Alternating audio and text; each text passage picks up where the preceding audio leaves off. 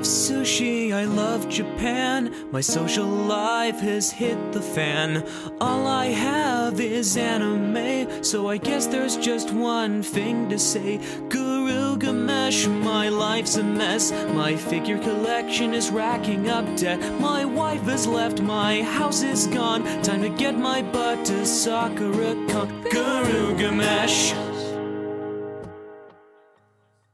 Welcome to the Gurugamesh podcast, the only and one place for anime discussion on the internet. Don't question that. I'm your host of the most, mostly Jay. Uh, joining me in this leap through time, my co-host Vikram, and uh, today we're taking a bit of a bit of a journey back to yesteryear, back to 2006. What a what a what a, what a premium year of of anime fandom.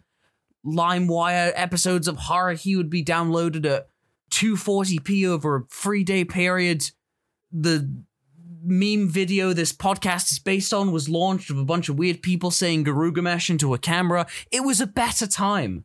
Of course, it was a better time. Do you not remember the Garuga Mesh Man? Someday. Okay, so today we'll be covering the Mamoru Hosoda. I didn't know where to go with that. Look, it is my dream to get the the, the Garugamesh Man on this show.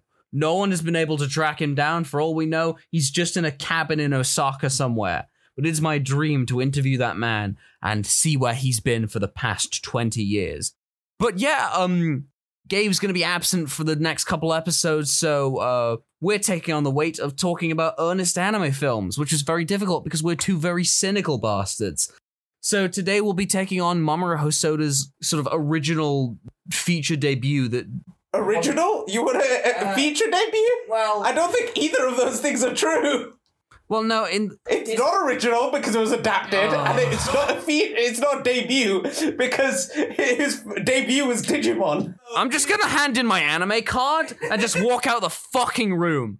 So it was a feature done by Mamoru Hosoda. It was just well every fucking classic sort of anime film that isn't for anime fans that's for more people who say like Ghibli movies is based on some obscure fucking European or cult novel that no one has ever read or some shit. That's half of Ghibli's catalog. Anyway, The Girl Who Leapt Through Time was a 2006 Madhouse animated film about a young girl who discovers she can leap back through time and essentially kind of uses that to escape growing up. So I have a lot of memories of this this film in in particular. I, ha- I used to have like the the DVD that you'd see at every single CEX, every single sort of blockbuster that had like an anime section in it. I have a lot of sort of memories with this because this is one of those anime films that makes it on a lot of sort of British film magazine lists that don't really want to include anime, but they kind of include stuff that's sort of for general audiences, for family audiences. So this film has always been in the back of my mind and in my zeitgeist, if you will. How about you? Because I know you're quite fond of some Hosoda films. I am I am very fond of Hos- uh, some of Hosoda's films because they because the ones I've seen have been absolutely outstanding pieces of uh, filmmaking. I know he always has he's always had like more of a following here in the West compared to uh, back in Japan. Um, but um, to me, it's tra- transparent white, and I think to be honest with you, at, least as far as the other films I've seen of Hosoda's versus this one seems to be most emblematic of why he has such a following. And we'll get into that more as the as the podcast progress progresses. Um, so yeah, those the so I love it. And funnily enough, I don't think I'd actually seen Girl Who Leapt Through Time until we watched it for this very podcast. But I've known about it. It's been on my watch list for a It's been a decade since I've seen this film. And it was, I mean, I, I watched this on a trip with dub titles and shit Apple headphones that you used to have. And I still enjoyed it then. But this was this was a trip back through mem- memory lane. And goddamn, it's going to be hard to make jokes during this because this is just a, f- a fun, nice film about the tribulations of growing up in Japan. Yeah. Um. Yeah. Like I said, uh, Hosoda. In fact, generally, now that I think about it, Hosoda himself is generally a very earnest filmmaker in terms of what he makes.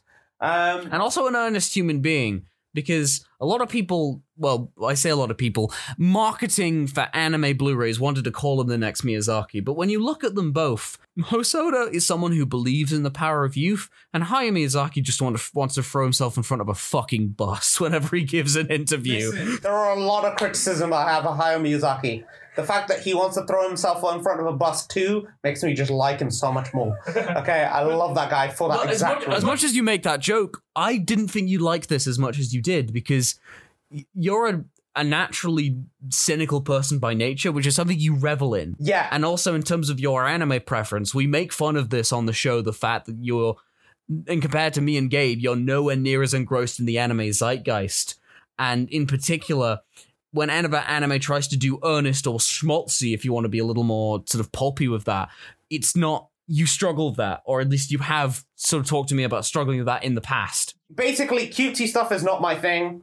Fantasy stuff is more okay, but it's still iffy. Well, we'll get into that because something I've sort of you have your thesis about Mamoru Hosoda, and I actually kind of have mine. yeah, where he and other filmmakers we'll get to who rose to prominence during this era kind of had this sort of winning formula, which was to take a slice of life stories that were Japanese at heart, but could also be used to a, an international audience without much adaptation, if any. yes, But they would always be sort of, you know, riding, balancing on the tippy top of a loose, soft sci fi or fantasy premise, never committing to the technicalities of that, but using it just as a semblance of whimsy. And I think that ideology is on full display here. Absolutely. And just to be clear to the audience, when Jay was talking about how I wasn't engrossed in some parts, the thing I hate most in anime is slice of life crap. It's just not for you because you're someone who likes consistent story beats, and Slice of Life is kind of the an- the antithesis of that because it aims to be comfy in a in a sort of a non-conventional way. But the inner screenwriter in you is just furious at the fact that exists. Yeah, and like, I, I- listen, I can take inconsistencies, that's fine, but just make something explode. Um, just make something wild, make something weird happen, or challenge my like understanding of shit with what you're looking at. And most slice of life, Look, man, all those gunfight scenes in K-On! season three are gonna be lit. Look, I just want more than what uh, most slice of lives give me. which, which is fair. So, getting into this film, this is technically like a pseudo sequel to an original novel of the same name, uh, written by uh, Yasutaka uh, Tsutsui. Yeah, Yasutaka Tsutsui. And And there have been like five other adaptations. yeah, there's been five other adaptations. We also, whenever you and I discover that we don't have to read other supplementary material, we sort of we universally high five. Oh, because you try to you in our perfect blue episode uh, you can go back and listen to that you try to read some of the novel and it was down to the line and you were like i can't do this i can't do this. So as soon as we discovered oh the book has nothing to do with the film we shouted yes! And no more work for us! We just threw it away. The only reason I went back to the book at all is just because uh, after after I realized like oh we don't have to. Um, is because I wanted to see if um, how the scenes were depicted in the book. So some of the scenes, Mhm. how some of the more egregious scenes were depicted in the book uh, versus how they were in the film. And ironically, despite Perfect Blue being so raw and like so the fucking opposite of this film in every single way Yeah, uh, eh, the opposite of this film. Yeah, exactly. Um, the book, at least, of Perfect Blue was more gratuitous, but it somehow dulled Less the depth. edge. Yeah, it made it less shocking, mm. weirdly enough. so i think a lot of speaking of that what were your initial impressions when sort of coming out of this with this recent rewatch because for me this very much this is an interesting film in the sense of when it was made i think this this is going to sound funny but if you just go with me for a few seconds this is a very 2006 anime film and what i mean by that is it has a lot of sort of slice of life anime conventions that were used in a filmic way. Like Mamoru Soda comes from an anime TV background. Like before this, he was working on very famous franchises like Digimon. Uh, he did like a One Piece film in 2005 before he did this with very distinct style. So he actually kind of knew how to sort of balance cartoonish overreactions with sort of more weighty, more realistic quote unquote character acting.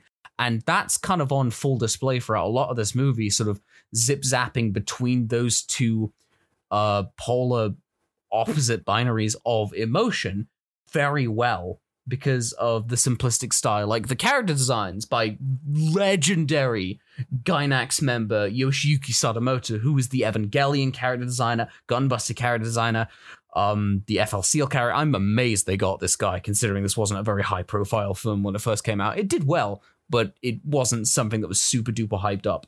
But it's sort of it's using slice of life conventions in a very sort of quote unquote acceptable manner. Yeah, and I just want to interrupt you there Yep. because I saw some motherfuckers on the fucking forums and even on YouTube. What a 2006 sentence. No, not 2006. We're talking the last five years. These motherfuckers said the character designs were okay to bad. Okay, you guys don't understand character design. Okay, they specifically did things in like they gave little touches and details in a fucking school uniform that had to be sort of transparent, but they still made the characters seem distinctive, and that is a massive achievement. Yeah. Uh, I don't deny they look plain, but it was That's the kind of- challenge of the pro. Yes, that's kind of the point. Like when we this feels very authentic to 2006 Japan. Like a lot of when we think of Japanese high school, we stereotypically think of like the Sailor Fuku uniforms and stuff like that.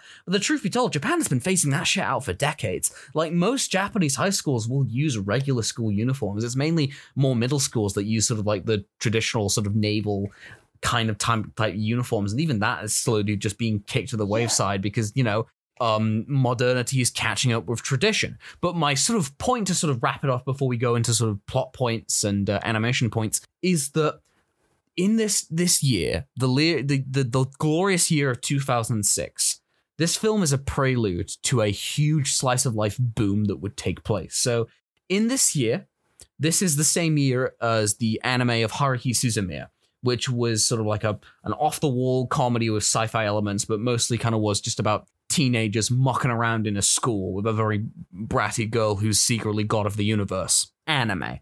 And but this would sort of kickstart a trend of slice of life anime shows with quite high production values. Soon after uh, Haruhi, Lucky Star would come out and made Haruhi an even bigger deal and was a massive cultural phenomenon in the early days of 2000s internet culture. Later on, K-On! would come and sort of prove that you could make a successful anime kind of just with girls fucking around being genuine and sweet in their just regular Kyoto high school. Look forward to our K-On! episode when Gabe decides to s- stop being busy every moment of his goddamn life. But this feels like a, a very pure time capsule of that specific era. And it felt very warm and nostalgic, despite the fact I didn't live in Japan in 2006. Yeah, um, I, it's. I think it's to do with the color palette that they chose. Hmm. It's a Very- very summery color palette. But it's also a bit reserved in some scenes. well, no, it, that's exactly it. It feels summery, but it doesn't feel um like fantasy summery. No, it's not overly vibrant. Yeah, it's almost down to earth. Like this is the best of a real world summer. Um, like this is a good summer day for Mm. you, and it it feels so nice. It's like an amazing summer movie. Um, I don't know about Jay, but I actually managed to watch this on a, sun, a sunny day, and it did help. Um, but sadly, I'm in Britain, so we have like four of those a year. so- Yeah. Imagine if this was set in England. yeah. just the the the the the the melon uh the sort of uh, melodramatic piano score is just going absolutely ham as just someone in like a London school uniform is just waiting for like a double decker bus. The subway's late. Someone's you know a homeless man is hollering the corner. now I now yeah, now, now I now I want the girl who let through Thameslade. the girl who let through Trafford Park. There we go. that's a that's a that's a local reference for you all. But no, um speaking The of the girl that, who leapt through Oxford Circus. or in this case, the girl who stood very frustrated because the trains were delayed again. yeah. God, this is almost British episode today. Yes, and ironically, this is about a anime solidly in Japan about Japanese uh, school life. Uh, but yeah, anyway, sorry. So um yeah, so we're gonna get to characters soon, but the Kiyoshi Yoshida OST. Now, I looked this guy up. He hasn't done a lot of stuff. He has about sort of like, I'd say about nine credits to his name. Just I'm browsing his anime's news and network page. Yeah. But a lot of this kind of stuff uses a lot of sort of piano motifs and a lot of stuff you would come to expect with films from Hosoda and future filmmakers like Makoto Shinkai, who we will absolutely get to in this episode. I want to get to this myself because we both made this mistake when we Mm. thought, oh yeah, the the score's good. It's just We didn't think it was exceptional. yeah, we didn't think it was exceptional. We were like, oh yeah, they also clearly used this like classical composer piece. hmm But this is where we made the overlap, the overstep. Luckily, we took a step back and actually looked into it more. Mhm. And this is where I ended up coming in and actually doing some research. Uh, shout out to, I think, Cell Shaded um, Music Theory on YouTube because he's done a great long 15 minute piece on this. Fair enough. But sim- basically, um, the idea so there's a piece that runs through the film that actually sort of corresponds and aligns with whenever um, Makoto jumps through time, Yes. which is um, Bach's Goldberg, uh, G- G- uh, Goldberg variations. Can't believe this is the second time we're talking about classical composers on the podcast, and the first time was fucking Digimon. but so but here it really means something like they picked it on purpose. And not only did they pick it on purpose Hosoda himself said it was actually an inspiration for the movie. Um, so some of the plot mechanics were actually in part inspired by i'm going to use that loosely because I, at least from the quote i saw it's not fully understood what he meant but there's definitely some inspiration from this piece in itself. And the simple idea behind the piece is that he takes one piece, it's an aria, which is uh, supposed to be like a small piece of music um, that's usually, well, in an opera, it's only sung by one person. Okay. Um, but uh, in this, it's a piano. So it's done by one person or an instrument. Uh, so it's done by one per, uh, one instrument. Except in the Goldberg variations, he explores it by changing the notes and chords that are played, but trying to keep the same form of the aria. And they completely holds, he changes and transmorphs it into all the different variations he feels are possible to still keep the same, we'll say, thematic root of the actual uh, of the actual piece, but allowing it to change its feeling and its general I- uh, vibe, we'll say. And the entire piece, I believe, if you listen to it all, it's somewhere between like 45 minutes and like an hour or something to hear it played fully. But here in this, uh, in this, uh, in the movie, they play it while she's going through time, but they don't play the same part. They'll play the first aria, and then they'll play the second time she jumps through. Uh, she goes through time. The second aria, but then the third time she'll jump to the fourth, and then it will jump to the twelfth. Okay, so actually playing with chronology within the musical score as the film is going backwards and forwards through time. Yeah, but it also mirrors the film really well in the sense that little changes manage to actually correspond with the little changes that are happening in the real world. So it's the almost the same idea of the butterfly effect, but just within the movie in itself, and that is amazing. Um, and it's so it's so clever how they incorporated it, and they also managed to keep make sure that the tempo was the same. So if there was a more frantic or energetic scene, they made sure to pair that with a frantic and energetic aria, etc., etc., etc. And they managed to make the music diegetic as well because there is a student who's actually practicing the aria. There's a, there's a lot of sort of repeating shots in this film of students kind of just going about their day throughout the school, and it's very effective to kind of just give this small Japanese sort of city just a, a bit of life. yeah. and it's, it's it's really effective. And sort of getting to characters, it's mainly just a, it's mainly it's mainly Makoto's story with Chiaki kind of coming in as a sort of deuteragonist later on in the third act. But is I want to sort of get into the main story of this film, which is once Makoto accidentally learns to time jump after having sort of like somewhat of a, a, a shitty day. Her entire thesis is kind of circumventing growing up to sort of relive the same simple pleasures in life over and over again. What does she do with time travel powers? She goes to a karaoke bar and sings for four hours, no only having to pay the price of one. Uh, she sort of avoids getting embarrassed in school during cooking class. She, you know, knows all the answers to the test she fails. It's very sort of mundane stuff. There, there are only a select amount of time travel stories that films in particular try and do, and it's usually either sort of being stuck in either a time loop, trying to figure out how to get out of it, kind of dealing with very sort of personal time travel shenanigans, usually relating to someone you know or like a family member, or it's like we accidentally tripped over Emmeline Pankhurst's ghost. Now the Nazis are dinosaurs. Run, Rose! Also, the Daleks are involved. We have a no union contract for 17 more seasons. Oh, based. The Daleks are fucking, uh, fucking anarcho socialists. Oh, what legends! They've got a union and everything. What heroes! We are non binary war machines. We hate everyone equally. Who are all brandishing the Communist Manifesto. Heroes, definitely.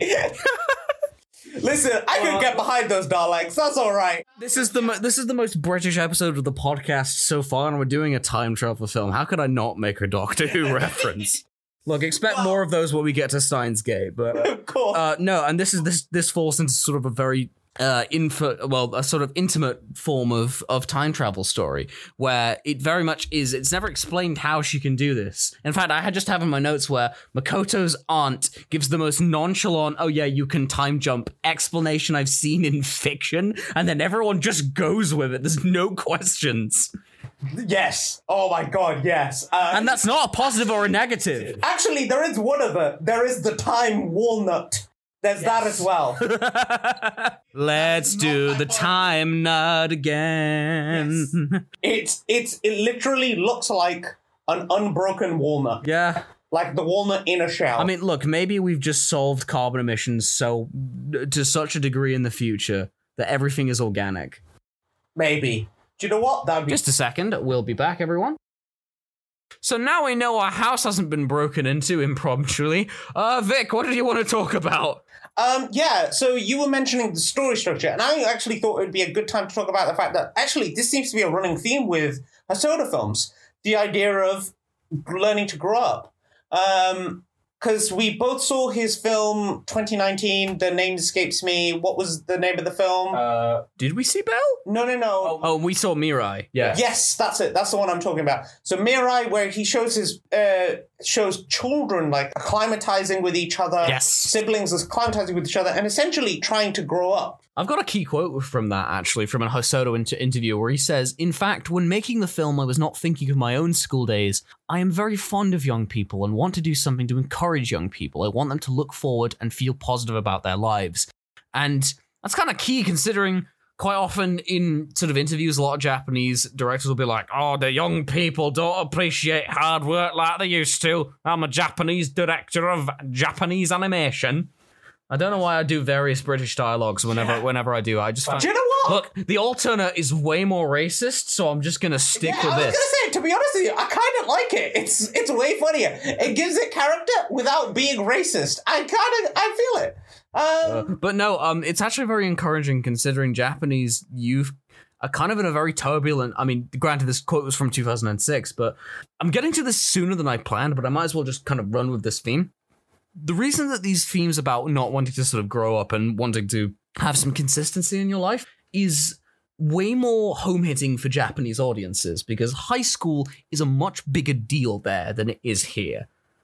And by here, I mean America slash Western uh, European countries because there's there's some there's there's some discrepancies between what is middle school and what we call secondary school, etc. It doesn't matter. it doesn't really matter. Yeah. So Japanese high school is kind of considered culturally like as as a last hurrah. Like a lot of people kind of do spend a lot of their free time goofing around or like having just time to sort of pursue other things because a lot of depending on regions in Japan, certain amount of schooling is optional.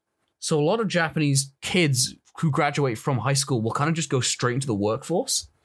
And that will kind of just be relentless because with Japanese collectivism, one of the biggest issues is people just giving all of their lives to their job and not really having sort of any work life balance, so to speak. Like college is, I was under the impression that college was like even more sort of revered and stressful. But depending on what you're doing, Japanese colleges will kind of just not care if you show up in in some sort of provinces. Really? Yeah, yeah. So I did a little, a teensy tiny bit of research. I, I'd be, I'd be very happy to be correct in this.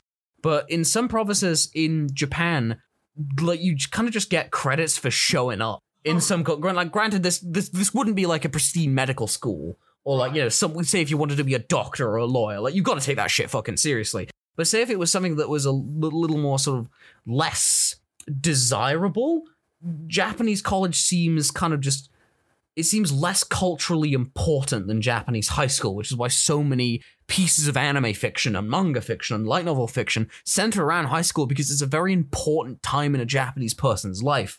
And with Makoto being 17 going on 18, part of the movie she's sort of, you know, deciding what she's going to do for a university course, which kind of is a, it- it's a way more important thing in Japan because that kind of sets you on your direction for the next 5 to 10 years. So it makes sense that she would want to sort of be stuck in this time where she doesn't want to choose to have a boyfriend. She doesn't want to choose where she wants to work and such. She just kind of wants to be a 17 year old who likes to play baseball and just have hobbies. That sounds really interesting. I was actually just going to talk about the fact that A, Hosoda films all seem to have, uh, well, many of them seem to have this through line uh, that he's, he's now visited quite a few times of either rejection of your current place and not, or not wanting to grow up, or not willing to fully like, Found family and bloodline family is also a big theme for a lot of his works. oh yeah, Summer Wars, Boy and the Beast, Wolf Children. yeah, all those movies all have that through line. So it's like, yeah, it's showing up again. Um, and the other thing I was wanting to point out, and I think Jay has seen it in my notes, uh, because yes, we do notes for this show. Yeah, it's exhausting.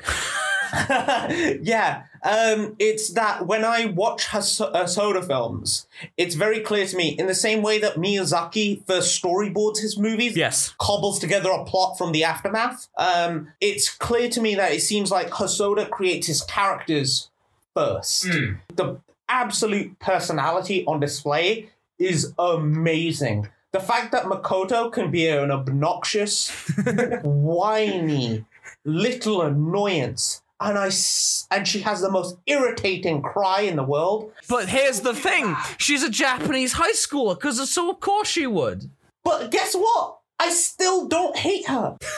That's amazing. So that's your cynicism coming in. I like Makoto just fine. But like, think about when you were 17. No, no, no. But that's that's what I think is the genius of the, writing on display. They can be assholish and they can be obnoxious and irritating, and I still like them. I still love watching the th- uh, Chiaki, Hasok, uh, Makoto, and uh, Kosube. Um, I can't remember now. Oh God, what was his name? I think it was Kosuke. Kosuke. Thank you. I love watching the three of them interact. It's a great dynamic, just with them just mucking around playing baseball in the opening. It's it's it's a very sort of it's a very relaxed cold open, just three teenagers. that cold open, despite how relaxed it looks, is some of the tightest Oh no, I'm aware. I'm aware. It sort of kind of sets up the rest of the themes for the movie. not only the rest of the themes, all the basic Oh, absolutely. Makoto always being late, always rushing around. her behavior, uh, the bikes, the bike brakes, I think get set up. Can we just talk about that motherfucking train sequence? Like,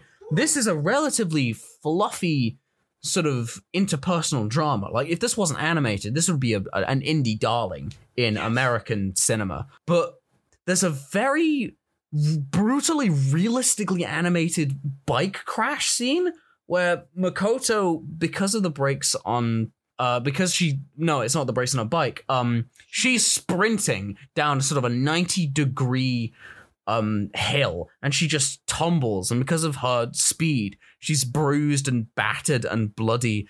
And it's really realistically drawn and rendered, which is such a a whiplash tonally and and emotionally to the rest of this film as Kosuke and his pseudo love interest are about to be hit by a train. Yeah. Oh my god. But the thing is, they tie everything together seamlessly mm. because A, that's the same road Makoto drives down now all the time. She has since the start of the mm. movie. It's the same type of fall that uh, Kosuke and his pseudo love interest have is the same type of fall that she experienced toward Yeah. the start of the movie when she first time jumped. And the fact like the, the, the time tattoos, the tattoos she gets every time she jumps and the number slowly goes down. That's yeah, that's, a, like that's a good plot point. it. It's just, uh, yeah, and you're right. I think it's the first time in the movie we see blood.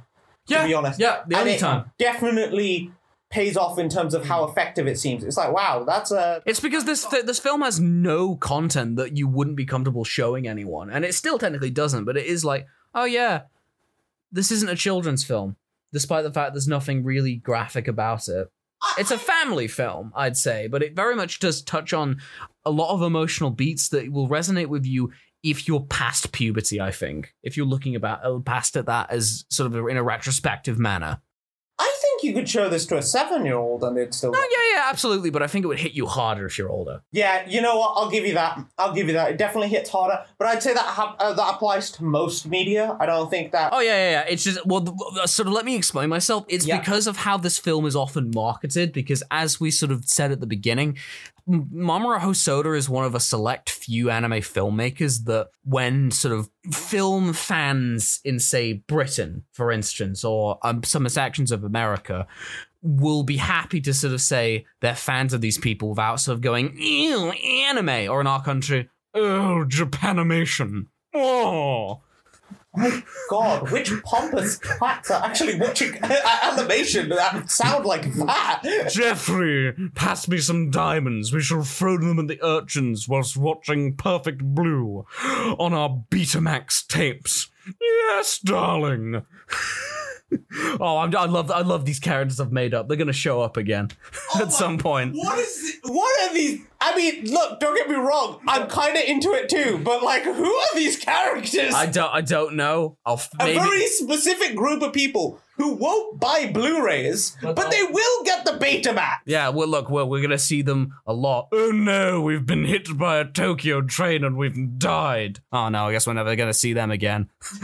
what, what, a, what a tragic shame. What com- comedic potential I had with two random unnamed Eton students who sounded like fifty-year-old men from the 1780s. okay, so getting back on the rails, Ao kind of just kind of looking with Hosoda and the portrayal of Makoto in comparison to her aunt, who is the protagonist of the movie, where he said that Makoto is 17 years old and sometimes she acts young and sometimes she's an adult. It's not that she's all that special. We have some adult and some child in us. In order to give the character the emotional depth required, we had to make the design very simple. In Japan nowadays, it's become very popular to make faces very decorative and complicated it becomes hard to manipulate. There are too many surfaces. With a simple design, you can move the face and create expressions that can communicate with the audience. And tying back to Sadamoto's character designs, that's very well implemented in this, especially in this era where anime's been on digital for a good like six or so years. And one of the biggest issues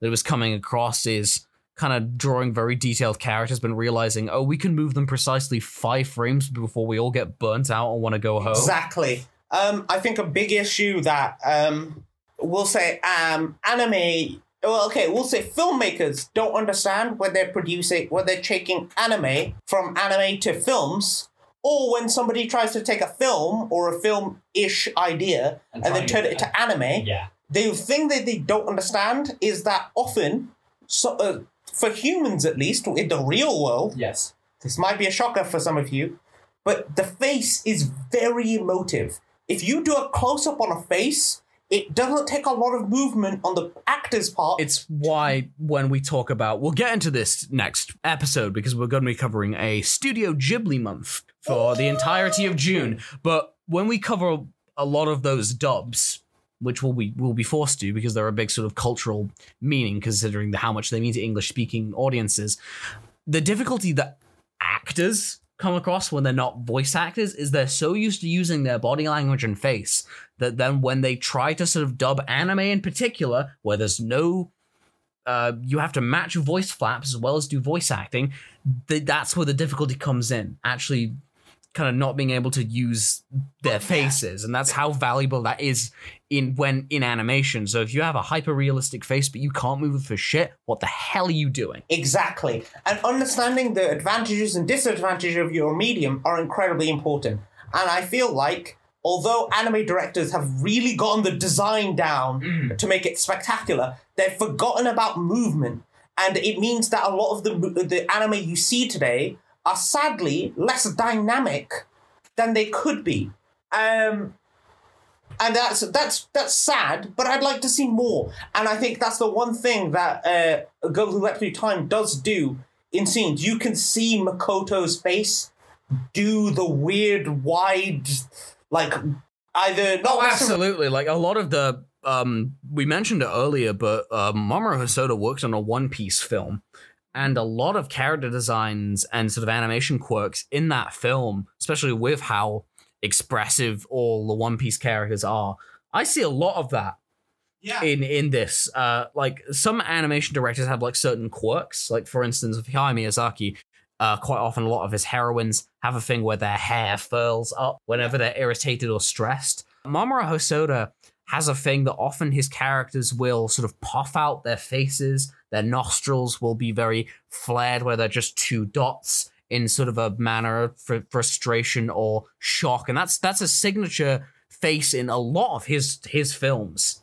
I mean, yeah, that's he. He definitely has a preferred style. We'll say that. Hmm. Uh, but I think um, the great thing, going back to the girl who leapt through time, more specifically, is that the simplified faces allow for more dynamic facial expressions, Yeah. and they fucking take advantage. That's the key part. Hmm. It's not just that they have the simple designs; they take advantage of it. Yeah, fucked forum individuals from five years ago that Vic came across this afternoon. Yes. Talking about something that I'd, I'd I've kind of kind of been holding on to. There's another filmmaker that came to prominence during a, a similar times in the late 2000s, using very similar premises with romance in particular and very loose science, science fiction or fantasy settings, and that's Makoto Shinkai. Do you really want to go down this road? I'm going down this road a little bit. I'm only sort of stepping a few, a, a few baby steps down it. Uh, I, I'm not going to go sort of too in depth, but what I think is really interesting is the fact that Makoto Shinkai and Mamoru Hosoda kind of do very similar narratives, especially when focusing on young people discovering their lives. But the key difference is that Mamoru Hosoda very much kind of just has his character dynamics down interwoven, where it seems that Shinkai has a, a sort of thing for a very particular type of love story, romantic love story in particular. And Hosoda can do stories about all sorts of different types of love, but Shinkai is very much reserved with the one type of love that he's able to express, which is usually teenage boy meets teenage girl. They're separated by some mystical force that keeps them apart, and then some sort of revolution resolution is found. And you can kind of boil every single one of his works down to that. I just find it's quite interesting that both of these directors came kind of came to prominence in equal time frames. That's very interesting in this period of animation. Uh, I want to be fair to Shinkai. Um, That's the first we've we've chat on him for a lot of this show. um, I just want to state now, we don't hate Makoto Shinkai's work. It's just it's very unlikely you'll see a Your Name episode from us anytime soon because we would have nothing to say about it. yeah, I mean, it's visually well done, uh, I guess. Uh, the lighting, I think you had a problem with. Everything looks like the J.J. Abrams Star Trek filter was turned up to 13, and I feel like I need a fucking spec Specsavers prescription every time I watch a um, Shinkai film. Anyway, we're getting off topic. Yeah, I was just going to say, i I think it's, if we're being a bit fair to Shinkai, we'll call it pseudo romantic.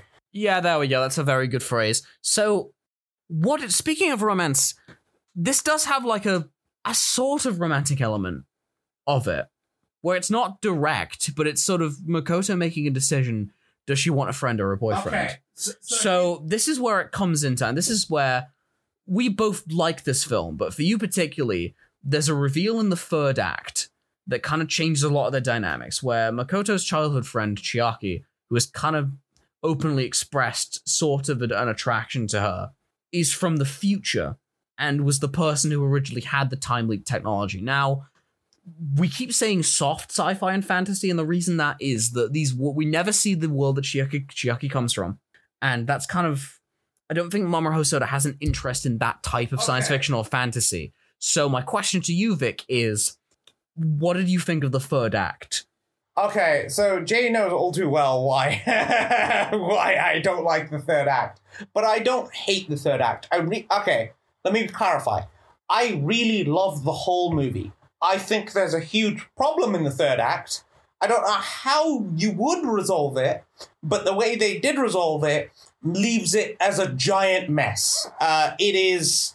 I ex- expressed to Jay that I still love it, but it's a golden retriever in a pile of mud. I love this metaphor so much. uh, like I still love it, but it is very. but you've got to clean that shit afterwards, and I don't care how cute you are, you're gonna get that all over the carpet. Yeah, exactly. Like it doesn't like it. Nothing follows. It doesn't make sense. Um, It's very much riding on that emotional resonance high. exactly If you the theme and the characters is what it's running on. quite on. often we've had this discussion many times off mic where there will be times where everyone has to sort of make a decision in a story, either whether you're creating it or whether you're consuming it, if you are part of one of two teams team logical consistency or team emotional resonance. Now, they're not always mutually exclusive, but there will be moments in a lot of stories where you have to decide. Am I willing to go with this piece of fiction's emotions, or am or will the logical inconsistencies be too much for me to be taken out of this moment? Yeah, and I think luckily it's a soft enough sci-fi film that I think you can just eschew the logical part and just keep going. Which is why I still still think the film is fantastic. My big problem, um, and I think it is downstream of the fact that Hosoda clearly is the type of person that makes the characters and the character dynamics burst. Yes. Um, and it's downstream of that problem. So he's created this resonance and emotional consistency and just- just amazingly rich friend friend group. And downstream of that, in part, they've had this time travel conflict. And in the third act, it's revealed that Chiaki gave up his final uh, time jump thing. So he, His time nut. His t- yeah, he wasted his time nut. Yeah, I was gonna say, I was gonna say, you know, come on, guys, you you you know you can only time nut once a day. Exactly. Yeah. You've only got so many nuts in you. All right. Uh.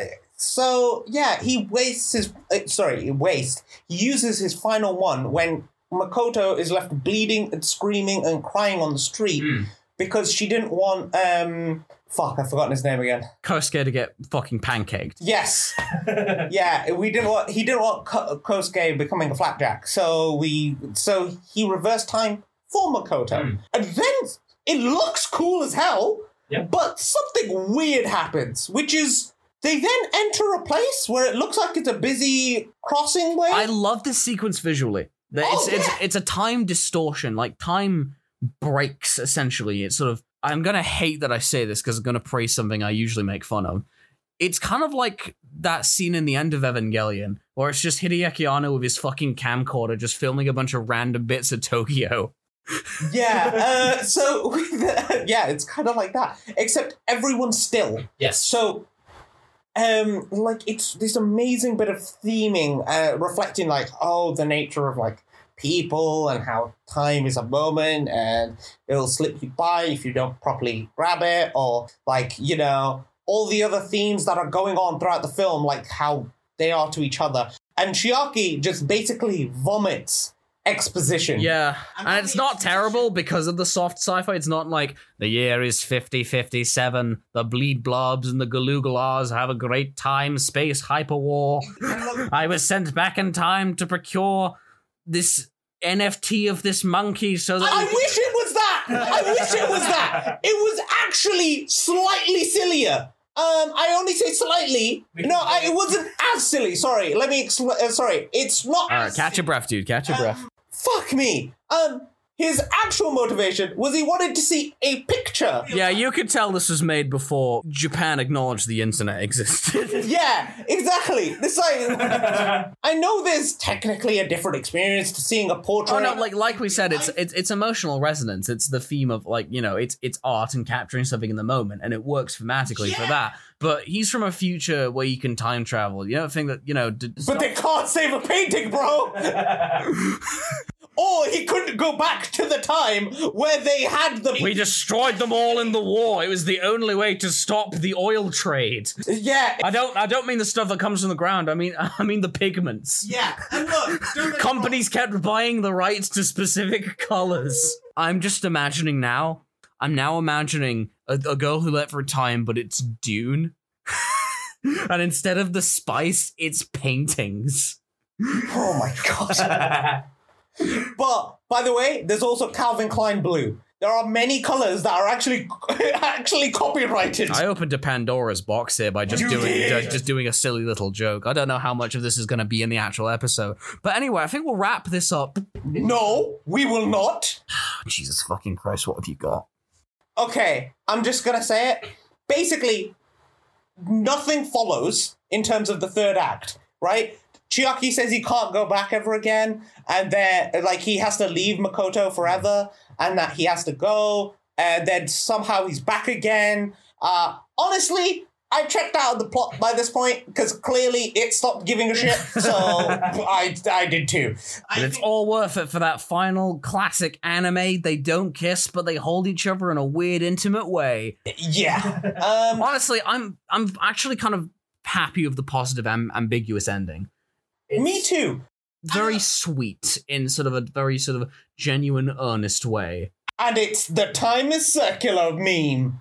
Actually, yeah, it is. It's uh, basically Makoto promises to preserve the picture for Chiaki in his future, which is technically the job of his aunt. Oh dear God, are you gonna get into fucking YouTube theories? Because I swear. No, to be honest with you, I don't think it's a YouTube theory. I think it's a solid.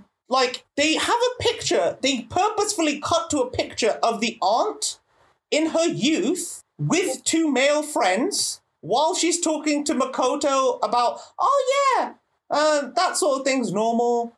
And that sh- her job Yeah, is basically the thing Makoto. That's because she's the protagonist of the book that this is a pseudo sequel to. Either way, I don't put put any stock in this whatsoever. I think time is circular, and I think it's a good meme. Look, time time is wibbly wobbly and timey wimey. We've already established this. Oh, of course. No, that's true. But you can have a wibbly wobbly timey wimey circle. The simulation is collapsing. Alert! Alert! Plot device detected.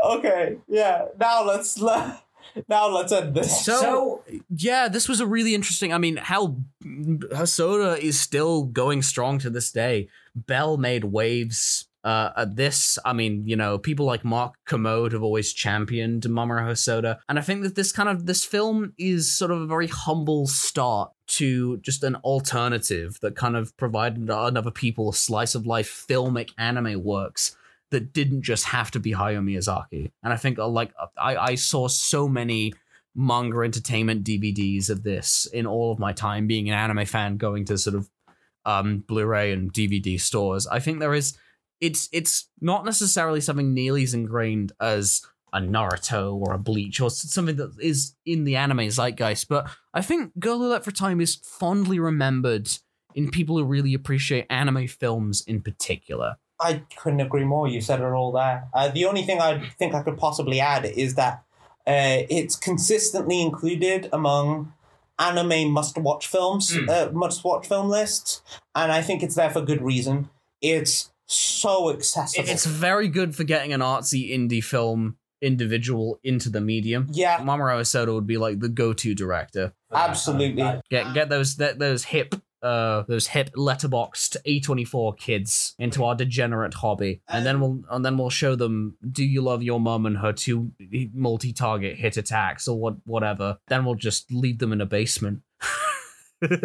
that's for me that's that's for making fun of me in high school. Um, yeah. Uh, there's nothing more to add. No, really. not really. I mean, the last thing I'll say is that uh, this June we'll be doing something slightly different. Next episode, we'll begin our Ghibli June, where for four weeks we will take four select Studio Ghibli films.